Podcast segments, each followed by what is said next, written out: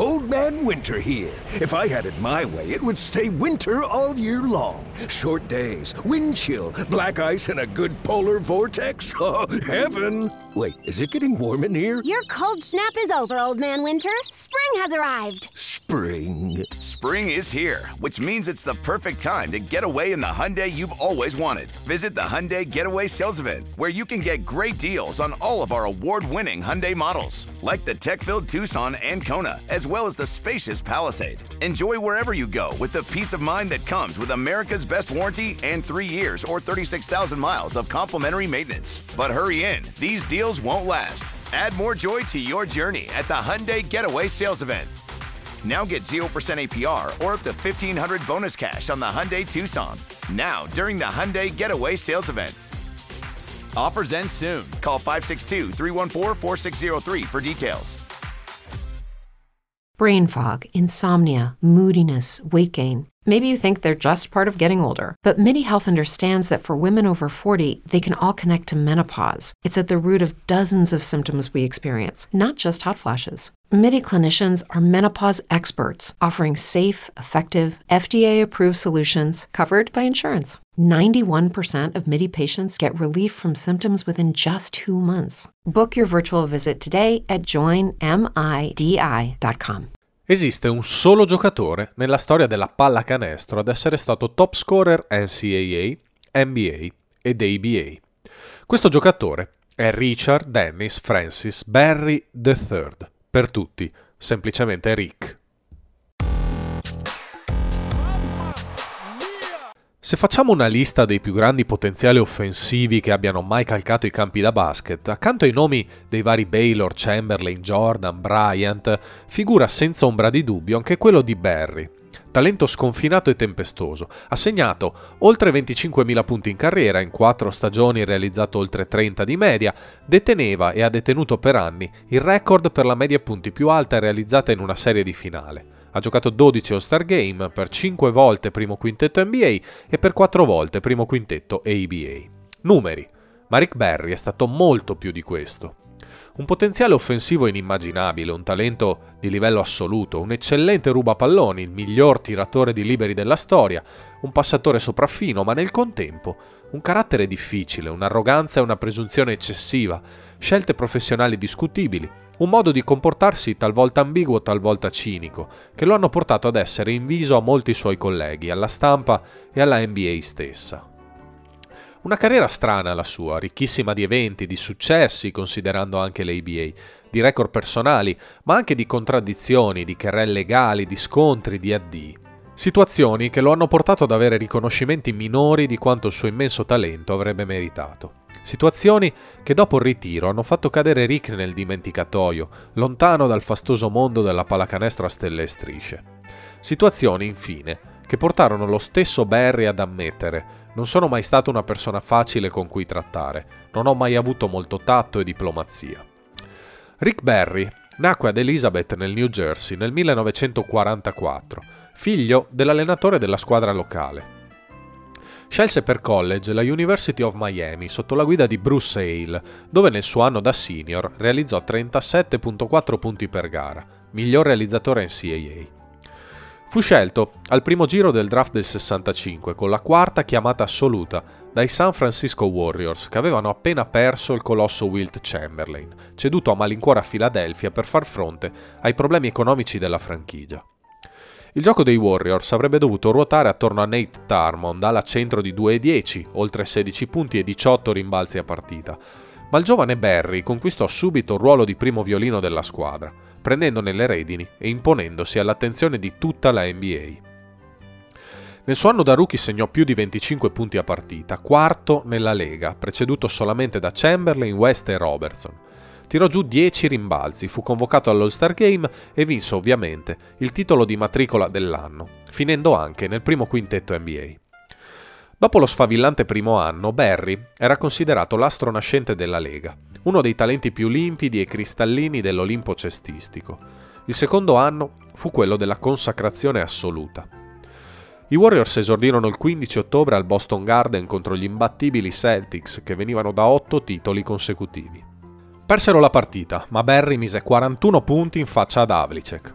Alla seconda gara di stagione ne mise 32, poi 43 e quindi rispettivamente 37 e 36 nel back-to-back contro i Pistons.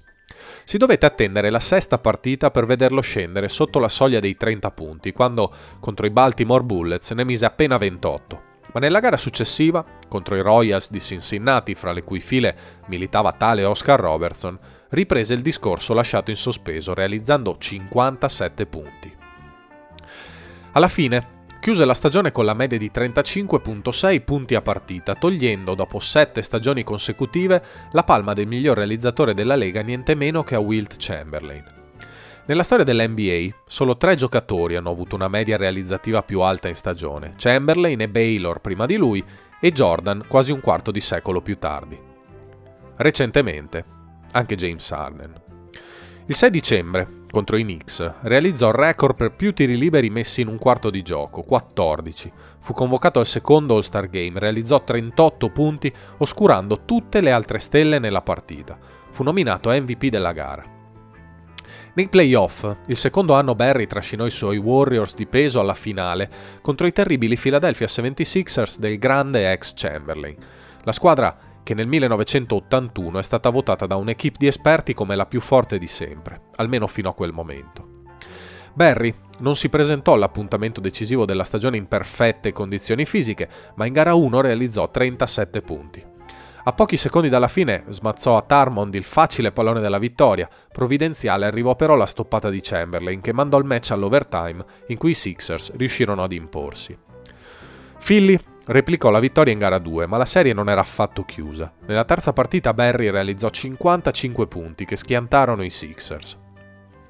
La quarta gara fu ad appannaggio di Philly, che andò ad espugnare la Bay Arena nonostante i 43 di Rick, ma fu nella quinta che il suo show personale raggiunse l'apice. 26 punti nel primo tempo e partita archiviata, 46 complessivi per lui alla fine. Nella decisiva gara 6 a San Francisco, Barry realizzò altri 44 punti. I Warriors persero di 3, 125 a 122.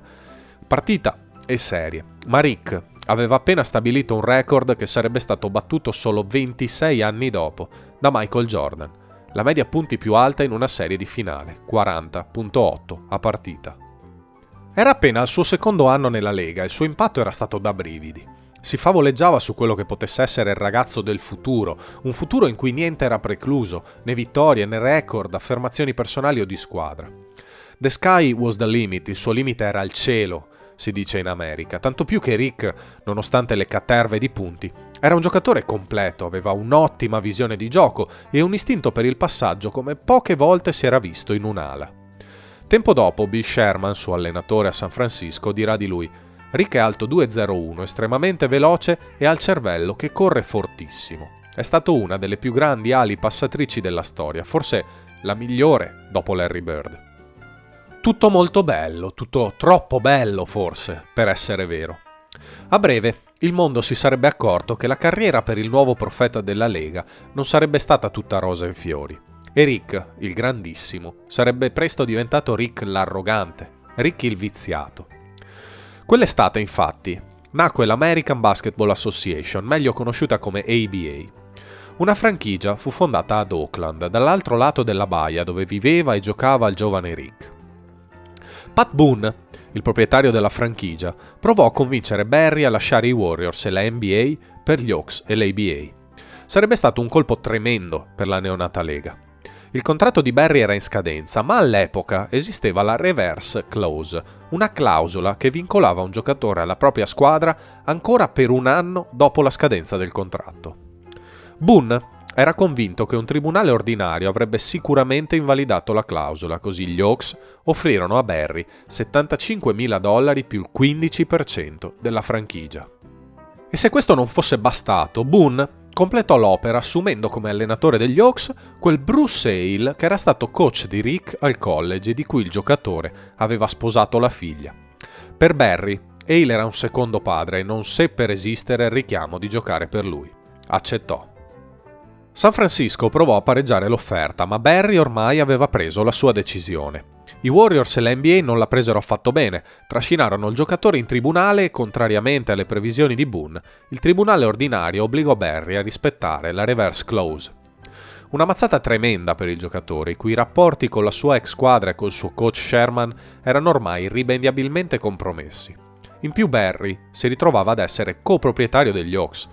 Alla fine la sua scelta fu stupefacente. Rimase un anno fermo piuttosto che tornare nella NBA. Dopo una stagione a 35 di media, dopo una finale da oltre 40 di media, dopo aver illuminato con la sua classe i parquet di mezza America, Barry, all'età di 23 anni, decise di sua spontanea volontà di rimanere un anno senza giocare. L'opinione pubblica americana insorse.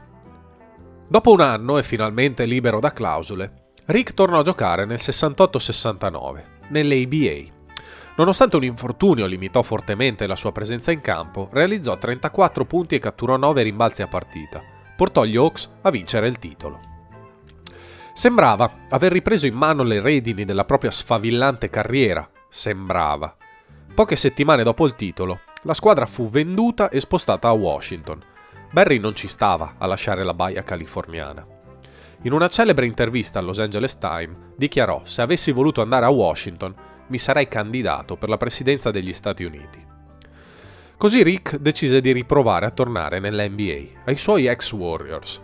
Firmò un contratto di 5 anni per un milione di dollari complessivi, ma ancora una volta finì in tribunale. Stavolta fu l'ABA a portarlo. Ancora una volta il tribunale diede torto al giocatore e lo obbligò ad andare a giocare a Washington fino alla scadenza del contratto, vale a dire per i successivi tre anni. Solo alla scadenza dei tre anni il contratto coi Warriors avrebbe avuto valore. A Washington, uno scontento Barry realizzò 27 punti a partita, ma i Capitals furono eliminati nei playoff. Poi ancora una svolta. La squadra fu trasferita in Virginia. Sarebbero divenuti gli Squires, quella che sarebbe stata anche la prima squadra dell'immenso Julius Irving. Rick era furibondo. Rilasciò un'intervista in cui attaccò senza motivo tutto lo stato della Virginia, solo perché la squadra lo rilasciasse e potesse tornare nella sua San Francisco. Ma per l'ABA, Barry era una gallina dalle uova d'oro. La dirigenza della Lega tentò di trovare un compromesso fra il giocatore e la dirigenza degli Squires. Dopo alcuni concitatissimi giorni, Barry fu trasferito a New York, ai Nets, Rick trascorse i successivi due anni nella Grande Mela, realizzando rispettivamente più di 29 e più di 31 punti a partita e aumentando notevolmente la sua media assist. Vinse un altro titolo ABA, fu miglior realizzatore della Lega e costantemente convocato all'All-Star Game, oltre che primo quintetto in ogni sua stagione. Al termine della stagione 71-72, col contratto in scadenza, Barry scoprì di essersi profondamente innamorato di New York gli giungeva improvvisamente difficile lasciare la metropoli. I Nets lo capirono e tentarono di rinnovargli il contratto, pur consapevoli che Rick ne aveva già un altro coi Warriors, divenuto valido nel momento in cui gli era scaduto quello coi Nets. Barry vacillò, ma la prospettiva di essere nuovamente portato in tribunale gli fece propendere per lasciar perdere New York e l'ABA. Tornò dunque in NBA, ai suoi Warriors, che nel frattempo erano diventati Golden State. Vi rimase per i successivi sei anni. Al suo ritorno, Barry aveva sulle spalle sette anni da professionista, sei giocati e uno fermo, due leghe, tre squadre e quattro città differenti. Era tuttavia un giocatore diverso quello che esordì nei Golden State Warriors in quella che può essere definita la seconda parte della sua carriera. Più forte fisicamente, più muscoloso, più attento alle esigenze della squadra, meno accentratore. Nella stagione 72-73 realizzò 22 punti a partita, l'anno successivo 25. Il 26 marzo 74 contro Portland realizzò 64 punti, suo record personale. Fino ad allora solo due giocatori avevano valicato la soglia dei 63 punti, Chamberlain 15 volte e Baylor 2. L'anno dopo, Rick disputò la migliore stagione della sua carriera in NBA. Segnò 30.6 punti, raccolse quasi 6 rimbalzi e smazzò più di 6 assist a partita. Guidò la Lega nei recuperi e nella percentuale ai tiri liberi, cosa che per lui era comunque la norma. Avrebbe strameritato il titolo di MVP di stagione, ma aveva un passato troppo compromesso dai suoi trascorsi e la NBA preferì premiare Bob McAdoo. That's all politic, il commento di Barry che era finito addirittura terzo nelle votazioni. Tuttora, il nostro è ricordato come il miglior giocatore di sempre insieme a Jim Baylor a non aver mai vinto un titolo di MVP di regular season. Rick si prese la rivincita nei playoff. I Warriors nell'off-season precedente, avevano ceduto la bandiera a Tarmond in cambio di Clifford Ray, un centro dal talento limitato ma dalla grande applicazione difensiva. Ray fu fondamentale per gli equilibri dei Warriors, il resto lo fece Barry. Trascinò la squadra in finale ad affrontare i Baltimore Bullets. I Bullets erano ampiamente favoriti, avevano Elvin Hayes al suo massimo splendore e Wes Unseld sotto canestro, mentre Golden State, a parte Barry e rookie Jamal Wilkes, aveva una squadra di onesti mestieranti, tutto sudore e sacrificio. La serie però prese tutt'altra direzione. Barry segnò 36 e 38 punti in gara 3 e 4. I Warriors sweeparono i Bullets e vinsero una serie in cui erano nettamente sfavoriti con una facilità irrisoria, trascinati dal favoloso, odiato, inviso Rick Barry. Stavolta però nessuno poté negargli il trofeo di miglior giocatore delle finali. The Greatest Upset in the History of NBA Finals fu ribattezzata quella serie. Barry non ebbe la possibilità di difendere il titolo perché l'anno dopo Golden State, nonostante le 59 vittorie in stagione regolare, non raggiunse la finale, eliminata nell'ultimo atto della Western Conference dai Suns. Rick giocò altri due anni in California, poi chiuse la carriera a Houston, dove disputò due stagioni in una squadra tutta incentrata su Moses Malone. Al suo primo anno in Texas, su 169 liberi tirati in stagione, sempre col suo inconfondibile stile vecchia maniera a due mani dal basso verso l'alto, ne sbagliò solo 9, l'anno dopo appena 10. Si ritirò alla fine della stagione 79-80. Pochi riconoscimenti per lui nel momento dell'addio. L'etichetta che si era costruito e si portava dietro dai suoi primi anni di carriera non l'aveva ancora abbandonato. Indipendentemente dai suoi trascorsi, dal carattere difficile, dalla sua famigerata arroganza, Barry tuttavia va considerato comunque di diritto uno dei più grandi giocatori della storia e molto spesso, purtroppo, uno dei più sottovalutati. Hall of Famer 1987, Rick Barry.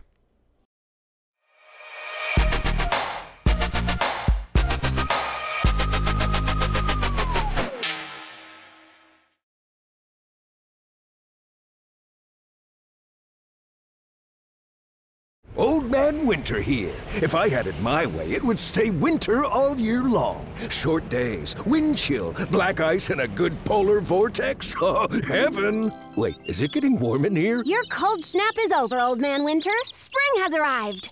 Spring. Spring is here, which means it's the perfect time to get away in the Hyundai you've always wanted. Visit the Hyundai Getaway Sales Event, where you can get great deals on all of our award-winning Hyundai models, like the tech-filled Tucson and Kona, as well as the spacious Palisade. Enjoy wherever you go with the peace of mind that comes with America's best warranty and three years or 36,000 miles of complimentary maintenance. But hurry in, these deals won't last. Add more joy to your journey at the Hyundai Getaway Sales Event.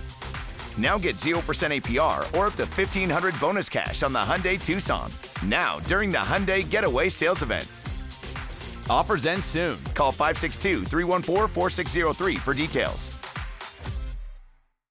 With the Lucky Land slots, you can get lucky just about anywhere. This is your captain speaking. Uh, we've got clear runway and the weather's fine, but we're just going to circle up here a while and uh, get lucky. No, no, nothing like that. It's just these cash prizes add up quick. So I suggest you sit back, keep your tray table upright, and start getting lucky.